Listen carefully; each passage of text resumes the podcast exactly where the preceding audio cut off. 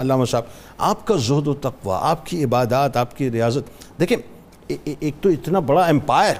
علمی اور روحانی امپائر کو چلانا پھر اس کے ساتھ ساتھ اللہ سے جو آپ کا تعلق اور رابطہ ہے وہی قرآن سے آپ کی جو مطلب محبت پھر آپ کی سخاوت کے جو پہلو ہے صاحب میں تو حیران ہو جاتا ہوں یعنی آپ دیکھیے خزانوں کے خزانے والدین کی طرف سے ملے عالم یہ کہ نصیر الدین کباچہ اور قحط کا دور آپ بتائیے لوگوں کو کہ پورا حکومت کو سپورٹ کر دیا بتائیے ذرا کیا ہوا تھا آپ کو جو لقب آپ کے ہماثر اولیاء نے دیا شیخ الاسلام آپ حقیقت میں اس کے حقدار تھے واہ واہ واہ وہ حقدار تھے اتنا علم ہونے کے باوجود اور پھر مسند نشین ہونے کے باوجود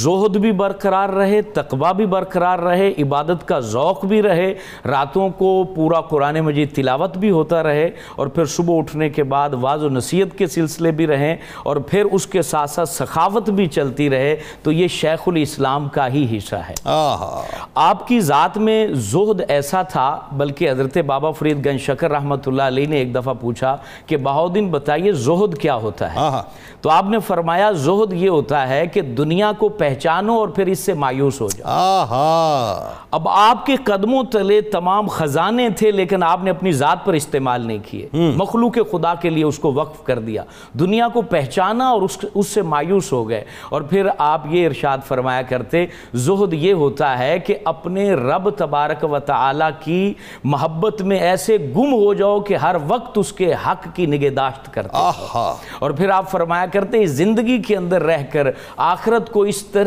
پہچانو اپناؤ کہ اس کے اس کو پانے کی تگ و دو میں ہمیشہ لگے رہو تو زہد کو اختیار کیا اور پھر زہد جب آتا ہے تو سخاوت کے باب کھل جاتے ہیں سبحان اللہ پھر بندہ مال سامنے پڑا ہوتا ہے اور اس کو اپنے اوپر صرف نہیں کرتا سبحان مال گم ہو جاتا ہے اس کو پریشانی نہیں اللہ ہوتی اکبر۔ مال ملتا ہے اس کو اتنی خوشی نہیں سر وہ ہوتی بتائیے نا قطع کلام کی معذرت چلیں ناصر الدین کواچہ سے پہلے لوگوں کے لیے یہ ناظرین بڑی انٹرسٹنگ بات میں پوچھنے والا ہوں علامہ صاحب سے آپ نے ساتھ رہنا ہے وہ ذرا پہلے وہ واقعہ بتا دیجیے صندوق والا کہ جس میں پانچ ہزار سرخ سونے کے دینار تھے کیلکولیشن میں بتاؤں گا آپ کو آپ پہلے واقعہ بتائیے ہوا کیا تھا اب اس ایک واقعے میں آپ کا زہد تقوی محبت باری تعالیٰ اور سخاوت یہ تمام چیزیں بطور دلیل نظر آتی ہیں آپ نے اپنے غلام کو کہا کہ وہ جو صندوقچی ہے جس میں پانچ ہزار دینار سرخ سونے کے سرخ وہ رکھے ہوئے ہیں وہ ذرا اٹھا کے لاؤ آپ اندر گئے دیکھا تو نظر نہیں آئے اور آ کے کہا کہ حضور والا وہ تو صندوقچی اے، نہیں مل رہی ہے آپ نے کہا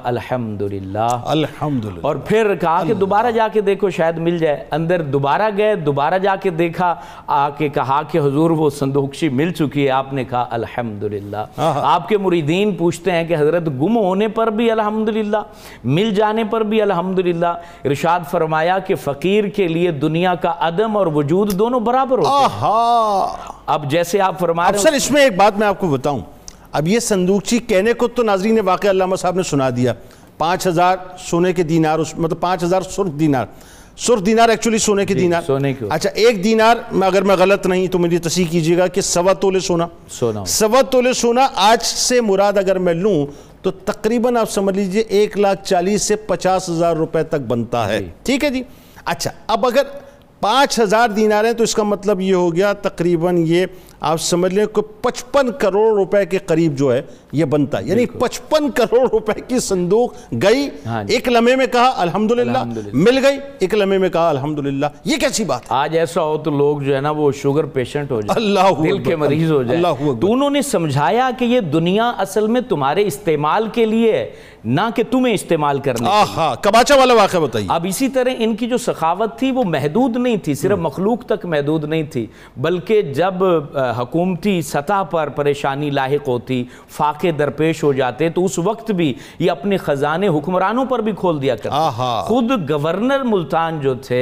ناصر الدین قباچہ اس نے پیغام بھیجا کہ ہما- ہمیں ضرورت ہے تو آپ نے غلہ بھیج دیا اور غلے کے اندر کچھ دینار درم اور اس وقت کے سکے رکھ دیے خود جانتے بوجھتے اس میں رکھ دیے کہ انہیں شرمندگی نہ ہو کیونکہ اب بڑے آدمی کو جب آپ اس طرح کا پیسہ دیں تو اس کو ذرا قلبی رنج پہنچتا ہے تو آپ نے اس کے مطابق ٹوٹل کام آپ نے جتنے کیے جیسے تبلیغ پر بات ہو رہی تھی اداروں پر بات ہو رہی تھی مبلغین کی تیاری پر بات ہو رہی تھی ٹوٹلی فطرت کے مطابق کام کرتے واہ واہ اور یہ بڑی بات ہے کیونکہ حضور فخر عالم علیہ السلام نے فرمایا کہ یہ میرا دین دین فطرت ہے سبحان آپ فطرت سے ہٹو گے تو آپ پسپا ہو جاؤ آہا برباد ہو جاؤ گے آہا آج بھی بڑی بڑی تنظیمیں اتنا بڑا کام نہیں کر پا رہی جو کام حضرت بہاؤدین زکریہ ملتانی پانچویں صدی میں کر چکے ہیں اکیلے تن تھا اکیلے کر چکے ہیں اور یہ بتا دیا کہ یہ ویژن میرا بڑا کلیئر ہے کلیئر ویژن ہاں۔ اور اس کے مطابق کیونکہ وہ فطرت کو لے کے چل رہے تھے انہوں نے لباس کے اوپر لڑائی نہیں کی انہوں نے ایک جو ہے نا پراپر ایک انداز سے بھئی تم جو ہے نا وہ صرف اسی